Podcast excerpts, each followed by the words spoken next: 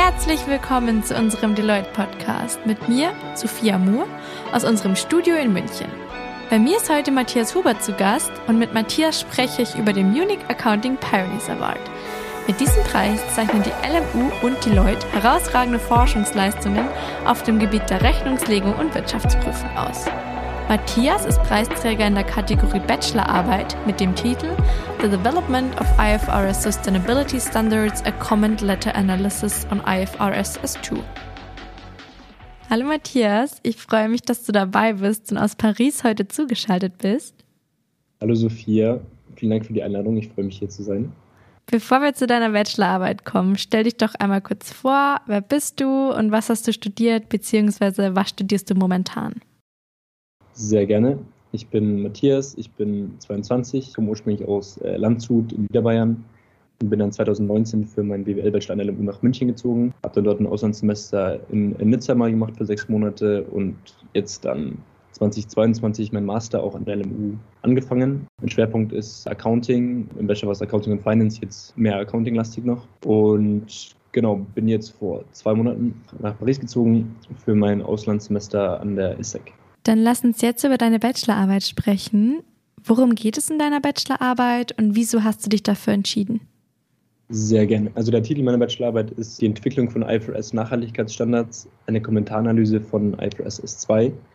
Um das mal grob einzuordnen, also die IFRS Foundation hat die ISSB gegründet, ein Zweig, der für die Entwicklung von Nachhaltigkeitsstandards zuständig ist. Und äh, diese ISSB hat letztes Jahr einen Entwurf für ihre Nachhaltigkeitsstandards entwickelt und diese sollen eben die globale Mindeststandards für das Nachhaltigkeitsreporting sein. Und daraufhin hat die ISSB Feedback von ihren Stakeholdern eingeholt. Das Ganze passiert in der Form von Kommentaren. Also die Stakeholder, seien es äh, Unternehmen, NGOs oder andere Organisationen, äh, schreiben Briefe an die, an die ISSB und geben ihr, ihre Meinung oder ihr Feedback dazu ab. Und diese Kommentarbriefe habe ich analysiert, um, um zu verstehen, was denn die Meinung der Stakeholder zu den neuen Standards ist wieso ich mich dafür entschieden habe, dass ich habe schon länger mit dem Thema Nachhaltigkeit zu tun gehabt im Studium, schon so ab dem dritten Semester, auch inspiriert durch Professor Sellhorn und hatte dafür dann ja schon seit so ein paar Semestern ein gewisses Interesse und ich finde das Thema grundsätzlich einfach super spannend, weil es sich gerade in der Entwicklung befindet. Wie gesagt, es ist ein Entwurf für die Standards. Es gab diese Standards letztes Jahr noch nicht. Das ist gerade so ein globales Phänomen, dass alle nationalen Standardsetter, aber auch die IFRS Foundation auf neue Nachhaltigkeitsstandards hinarbeiten. Und ich finde das ein super wichtiges Thema und super spannend zu analysieren, was halten die Stakeholder wirklich davon. Matthias, was sind die zentralen Erkenntnisse deiner Bachelorarbeit und gibt es vielleicht auch was, was dich überrascht hat und womit du nicht gerechnet hast?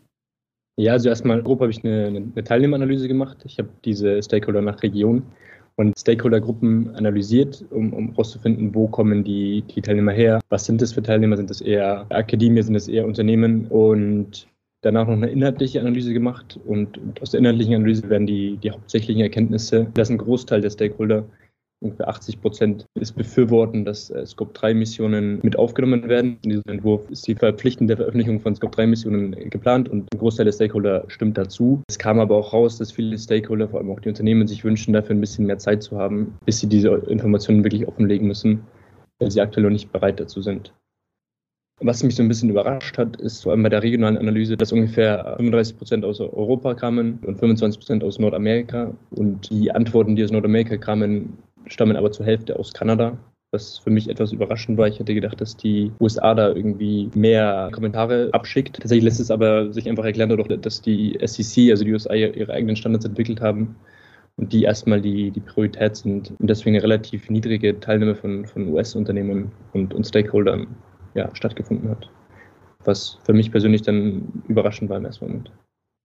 Mit deiner Bachelorarbeit hast du ja einen großen Meilenstein erreicht und studierst ja auch schon gerade wieder nahtlos im Master. Aber Matthias, was sind deine Zukunftspläne? Was steht bei dir an? Erstmal steht noch Paris an. Ich bin jetzt auf jeden Fall noch mal bis Weihnachten in Paris und, und, und mache mein Auslandssemester fertig. Nächstes Jahr steht dann wahrscheinlich auch nur noch die, die Masterarbeit aus. Da bin ich gerade in der Themenfindung und werde dann nächsten Sommer meine Masterarbeit schreiben.